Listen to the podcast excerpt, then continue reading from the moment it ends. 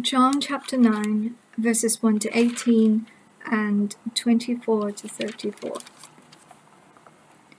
As he went along, he saw a man blind from birth. His disciples asked him, Rabbi, who sinned, this man or his parents, that he was born blind? Neither this man nor his parents sinned, said Jesus, but this happened so that the work of God might be displayed in his life. As long as it is day, we must do the work of him who sent me. Night is coming, when no one can work. While I am in the world, I am the light of the world. Having said this, he pat on the ground, made some mud with the saliva, and put it on the man's eyes. Go, he told him, wash in the pool of Siloam. So the man went and washed, and came home seeing. His neighbors and those who had formerly seen him begging asked, Isn't this the same man who used to sit and beg? Some claimed that he was. Others said, No, he only looks like him. But he himself insisted, I am the man. How then were your eyes opened? They demanded. He replied, The man they called Jesus made some mud and put it on my eyes. He told me to go to Siloam and wash. So I went and washed, and then I could see. Where is this man? They asked him. I don't know, he said. They brought to the Pharisees the man who had been blind. Now the day on which Jesus had made the mud and opened the man's eyes was a Sabbath. Therefore the Pharisees also asked him how he had received the sight. He put mud on my eyes, the man replied, and I washed, and now I see. Some of the Pharisees said, This man is not from God, for he does not keep the Sabbath. But others asked, How can a sinner do such miraculous signs? So they were divided. Finally, they turned again to the blind man. What have you, what have you to say about him? It was your eyes he opened. The man replied, He is a prophet. The Jews still did not believe that he had been blind and had received his sight until they sent for the man's parents. Verse 24 A second time they summoned the man who had been blind. Give glory to God they said. We know this man is a sinner. He replied, Whether he is a sinner or not, I, do, I don't know. One thing I do know I was blind, but now I see. Then they asked him, What did he do to you? How did he open your eyes? He answered, I have told you already, and you did not listen. Why do you want to hear it again? Do you want to become his disciples too? Then they hurled insults at him and said, You are this fellow's disciple. We are disciples of Moses. We know that God spoke to Moses, but as for this fellow, we don't even know where he comes from. The man answered, Now that is remarkable. You don't know where he comes from, yet he opened my eyes. We know that God does not listen to sinners, he listens to the godly man who does his will. Nobody has ever heard of opening the eyes of a man born blind. If this man were not from God, he could do nothing. To this they replied, You were steeped in sin at birth. How dare you lecture us? And they threw him out. So, back again uh, to the Gospel of John, uh, the sixth sign, the healing of the man born blind. And we'll take that in connection with what we read at the beginning, where Jesus said, I am the light of the world, where he has come uh, to shine in the darkness, uh, to reveal uh, the glory and the truth of God to us. Uh, let me begin with a, an interview that I came across this week of a man left almost entirely blind, having been shot in a drug deal that went badly wrong in the States. Uh, and in that interview, uh, the man revealed how uh, those events humbled him. And he said, As my physical eyes were closed, my spiritual eyes were opened, as it were.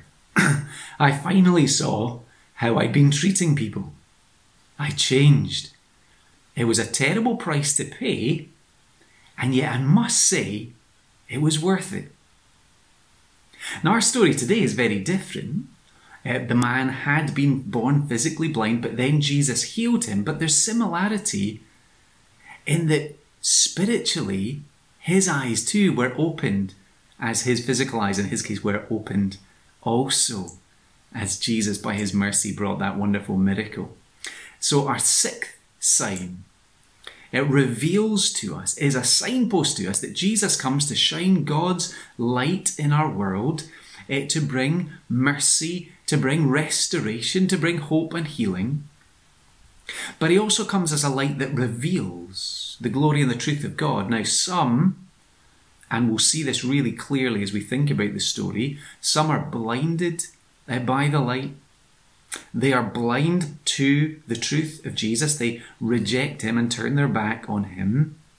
But others, like this man here, are guided by the light into life changing joy. One Saviour, Jesus, two very different responses as his light shines. As preachers of a past age used to say, the same sun that melts the ice hardens the clay. So again, we'll be thinking about our own response.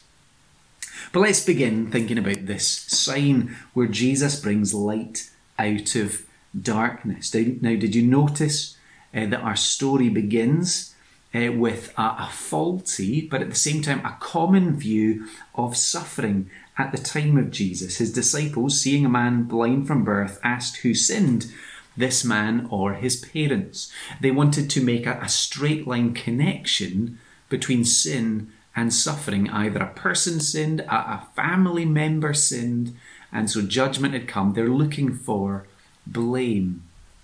Jesus takes a different view. He says to them, Neither this man nor his parents, but it happened so the works of God might be displayed in him. So suffering is regarded as not outside of God's control, and this man's suffering will result in God's work being displayed. Just as a brief side note, suffering instinctively makes people, makes us ask the why question. Why this pain? Why um, is this happening to me or to this other group? And cultures uh, throughout history have always looked to find answer and to, to find purpose in suffering. And one of the challenges with uh, the modern Western view of the world that this material world is all there is, where pleasure and comfort are the only goal to pursue, then suffering really has no purpose. Suffering is nothing other than a chaotic interruption. And so, as a consequence, our modern way of thinking provides no real resources for dealing with suffering. So, we're more comfortable than people have ever been, but we feel the trauma of loss and grief and suffering more than any time in history. Christianity is different. Think about the story of the, the two, two men, the, the, the drug dealer who became a Christian, and the blind man in our story. They will both say to us in their stories, suffering can be redeemed in the hands of God. And Christianity, the Bible says that. You know, suffering uh, has purpose, can have purpose in our lives. It can be a megaphone, like C.S. Lewis said, to get attention, to remind us of uh, higher realities, to remind us of our mortality or eternal realities. In the Christian experience, suffering can have that refining process of helping us to mature and grow in faith. And we see, especially in the coming of Jesus, that, that our God is not distant and uninvolved, uh, but in Jesus, He knows suffering. And further, God is able to bring good from evil. And we see that especially in the cross of Jesus, where that great injustice, Jesus killed by evil men, according to God's plan, became the means for salvation for everyone who would believe. Eh, so Christianity, if you're tuning in and you're you're suffering and you're asking why, Christianity has resources for you. But to go on with our story, then we see Jesus is uh, urgent in his sense of mission.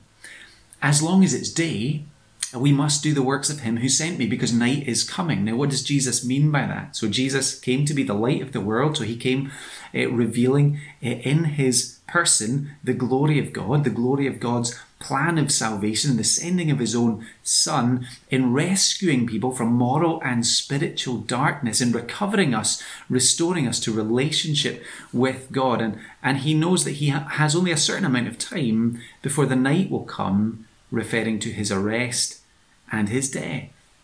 So Jesus would not always be among us, but while he was, he wanted to be doing the work of God. And so this sign is the work of God. He's bringing light where there was darkness. This is both physically and spiritually true in the man's case. How does he do it? Verse 6, we see Jesus takes the initiative, uh, spat on the ground, made some mud with the saliva, put it on the man's eyes, go wash in the pool of Siloam. He makes a mud pack and he gives him a command to go. And a miracle of healing takes place. Just as uh, in creation, God said, Let there be light, and there was light to expel the darkness. So, in this story of new creation, Jesus' light shines, and trusting in Jesus and seeing his glory means the end of our spiritual darkness as the light of God's salvation shines, uh, to fall under uh, those beams and to receive that warmth is to know light and life and restoration. Every bit as true as in this man's case. Now, the Pharisees. The Pharisees, as we'll see, are blind to the light. They reject because of pride and prejudice. So, as the story goes on, what happens is that the man's neighbours are shocked and they're confused. First century people weren't instinctively gullible. They knew people who were blind didn't just receive their sight. And, and so they're asking the question, what are we to make of this? And so they take it to the Pharisees as the religious and moral leaders of the day. And in verses 14 to 34 of our text, what we see effectively, we don't have time to read it, but there's an official investigation that begins into this incident. We get three different interrogations twice of uh, the man born blind and once of his parents. But what we'll see is pride and prejudice towards Jesus that the verdict is already in. They're not coming to the evidence with an open mind. Let me at this point issue a caution uh, for each of you listening today uh, to be careful that pride and prejudice in our own hearts wouldn't stop you from really exploring who Jesus is, to thinking about his claims and the implications of his life and death and resurrection. Don't be like the Pharisees, in other words, don't dismiss him out of court. Rather, hear him on his own terms read uh, the Gospels Matthew, Mark, Luke, and John and discover Jesus for yourself. Now, let's think about these interrogations uh, briefly. First one's in verses 14 to 17. They, they bring the blind man in, and the focus is on how did this happen? Not on who did it, not looking for someone to worship. There's also a focus on Sabbath rules. It happens on a Sabbath. And so here's this controversy uh, about the Sabbath again. And according to their extra rules, not biblical rules, extra rules, uh, Jesus has broken uh, their laws because he has shown mercy on a Sabbath when it's not life and death. They said that was wrong. How different is that to God who delights to show mercy? Uh, they uh, would have blamed Jesus for kneading mud as work. Uh, and anointing uh, eyes was also considered unnecessary work. Uh, so there's three strikes against Jesus' name. So in their pride, they say, This man is not from God. This man is a sinner. He is a, a lawbreaker. They stand in judgment of Jesus because he doesn't fit uh, into their thinking. Although not all of them agree. So some of the Pharisees said, How can a sinner perform such signs? So some are thinking, Well, hold on a minute, this is the, the power of God at work, so we need to do a rethink. We need to assess this evidence. And this is a really healthy attitude to follow the evidence where it leads. Very difficult to not come with their own bias and prejudice. But read the Bible with an open mind. Follow the evidence to where it leads. Second interrogation, verses 18 to 23, takes place uh, with the man's parents. And there they're asking the question uh, Who is this guy? Is he really your son? Was he really born blind? But they're also asking them, How is he able to see? So they confirm the first, yes, he's our sin, son, but they're afraid to answer the second. Um, there's a penalty in force. Anyone uh, who speaks up for Jesus is going to get thrown out of the synagogue, thrown out of sort of religious community. Uh, and so they don't want to speak. They say, well, our, our son's old enough, just ask him. And so they bring him back in, a third interrogation from verse 24 uh, to 34. And what we see from them is absolute cast iron pride and certainty that they are on God's side that they're the good guys, that Jesus is the enemy, that they stand, as it were, on the right side of history. So they can say, verse 24, we know this man is a sinner. They can say of themselves, we're disciples of Moses. We know God spoke to Moses, but this fellow, Jesus, we know where he came from. And they'll say of the man, because they don't like the way he's responded, You were steeped in sin at birth. How dare you lecture us? They are so certain of their position, they never stop to consider where is the power of Jesus coming from? Where is his authority coming from? They claim to be on Moses' side, but Jesus in chapter 5 and verse 45 has already said to them, Your accuser is Moses, in whom your hopes are set. If you believe Moses, you would believe me, for he wrote about me. Moses uh, promised a prophet to come who would be like him, who would uh, know God face to face, who would lead the people to spiritual freedom. And that, of course, is Jesus. So they have uh, declared their verdict on Jesus. He's a sinner. He's not a friend of God. They want nothing to do with him when Jesus delivers his verdict on the Pharisees. Verse 41 if you were blind, you would not be guilty of sin, but now that you claim you can see, your guilt remains. To reject Jesus is to stand on the wrong side of history, is to be in the dark spiritually, to remain in the guilt of our sin before God. Having the laws of Moses cannot help. Uh, the law uh, came after Eh, the promise and after grace. Jesus came full of grace and truth. Jesus is the light of the world. And what's clear from the Pharisees that, the, that his light, as it shines, it has this function of exposing the darkness of sin. Sunshine has that effect, doesn't it? You know, you clean your car, you clean your windows, you think you've done a great job, then the sun shines and you see, oh, missed that cobweb, or uh, you still see that smear there. Or um, think about those um, uh, police camera action shows, you know, where there's the, the police helicopter and he's got this night vision camera and there's a uh, there's some kind of criminal uh, hiding in the bushes, think they can't be seen, but the light exposes. That's one of the functions of Jesus coming. Jesus must expose the fact that we have sin.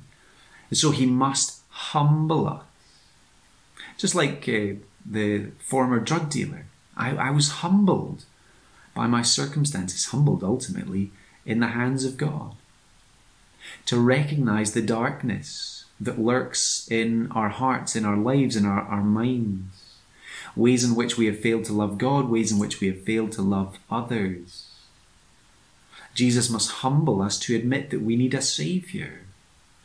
That we cannot get our way to God by ourselves, that we cannot have hope eh, in life and in death without Jesus. So again, read the Gospels. discover Jesus. And if you've already come to that point where you know uh, that Jesus came to be a savior for sinners and you know you're a sinner, then choose Jesus, choose the light. Turn to Him, turn away from sin, trust in Him, and live enjoying His light every day. So that's the Pharisees, but we need to concentrate a little bit of attention on uh, the man who gives a powerful testimony to Jesus as the light of the world. I always find it fascinating to, to read accounts of how the early church went from a, a very small handful of followers of Jesus in Jerusalem to spreading and coming to dominate the Roman Empire uh, by the fourth century. And that happened largely because of ordinary men and women sharing their stories of discovering the truth about Jesus and how he had changed them. That change largely came as Christians faithfully lived their lives, suffering and serving, and all the while seeking to give glory to Jesus. People like this guy uh, are why the church grew in the face of official opposition, as he faces insult and ridicule and the potential loss of community, he clearly, honestly, boldly spoke of what Jesus had done. He was a man who, from the moment Jesus came into his life, was all about Jesus. He's a wonderful model for us. And the story of Jesus' powerful transforming work in his life gave him the opportunity to speak, and he didn't waste it. Whether it's to friends and neighbours, whether it's to the religious opposition. That's a beautiful pattern for us to follow in 21st century, whether you're in Edinburgh, whether you're somewhere else. To use our stories, if we're Christians, to, to give glory to Jesus. So we see it with his neighbours when they say, Is that really you? What on earth has happened to you? What does he say? Jesus made me see. When the Pharisees are interrogating him, Who do you say Jesus is? He answers, He is a prophet. Clearly, he speaks God's word with God's power. And when they accuse Jesus of being a sinner, the man says, That's remarkable. You don't know where he comes from, yet he opened my eyes. We know that God does not listen to sinners, he listens to the godly person who does his will. Nobody has ever heard of opening the eyes of a man born blind. If this man were not from God, he could do nothing. God performed a miracle. God doesn't listen to sinners, but he listens to the godly. Jesus must be from God. There's no other way to explain his power. Very simple, very clear, very powerful testimony. At this stage, he doesn't know everything about the identity of Jesus, but still there is that clear faith and that powerful testimony. And Jesus isn't done with him. In verse 35, we see Jesus again take the initiative. Hearing that he's been thrown out of the synagogue, he found him and said, Do you believe in the Son of Man? Jesus wants to give him clearer spiritual light. And so, what he does in this man's life is he reveals himself to the man as the Son of Man a great uh, title from Daniel chapter 7 of this figure uh, coming from the presence of God, uh, sent with glory and authority and the right to rule forever. And Jesus says, That's me. I am God's true and final prophet and king. And the man's response in verse 38 the man said, Lord, I believe. And he worshipped him. He believes and he honours for, for you if you're a Christian uh, listening today. Recognize that Jesus wants to keep giving us new sight, new insight into His glory, His love, His goodness, uh, the spiritual blessings that we have in Him, uh, the home in heaven that He's laid up for us. So stay close to Him. Over the summer, you'll keep reading and praying, uh, obeying, walking with Him, depending on Him. That's the true sunshine to bathe in uh, this summer and every day of our lives. There's so much to know about our infinitely glorious Saviour Jesus. And also, as Christians, we all have a once I was blind and now I can see story. And so we have the opportunity to share that with others. It, for me, I, I can recognize, uh, thinking about my own life, very much that the Pharisee uh, attitude of thinking that so long as I was trying to keep uh, a set of moral rules and trying really hard to earn God's approval, then I'd be okay. But it wasn't until um, the light uh, dawned in my heart uh, to expose the darkness of my sin and my unbelief. The folly of thinking that by myself I could be good enough for God. Now, the reality of eternal judgment for not having true faith in Jesus, it was that exposing uh, of the gospel that also caused me to see the wonderful light of the cross. That out of sheer love and grace, God sent his Son to live for me, to die for me, and to rise for me. To save me from my sin, to save me from myself. Now, all of us have a story to share, and maybe we need to be creative in thinking how can I share something of my story, of my faith, uh, uh, online or face to face as we see people over this holiday period. Let me just finish here. If you find yourself today, wherever you're tuning in, in a time of darkness, uh, maybe suffering, maybe fearful, can I ask you to humbly come to Jesus as the light, the one who came in love, the one who came to die in the darkness under the judgment of God so that, that you might have the light of life. Come to Him with your tears and your pain and your fears. Know Him uh, walking ahead of you, know Him walking with you through pain and suffering and giving you hope uh, that one day this will be past, uh, that there'll be the great reversal, everything sad coming untrue with the hope of uh, resurrection.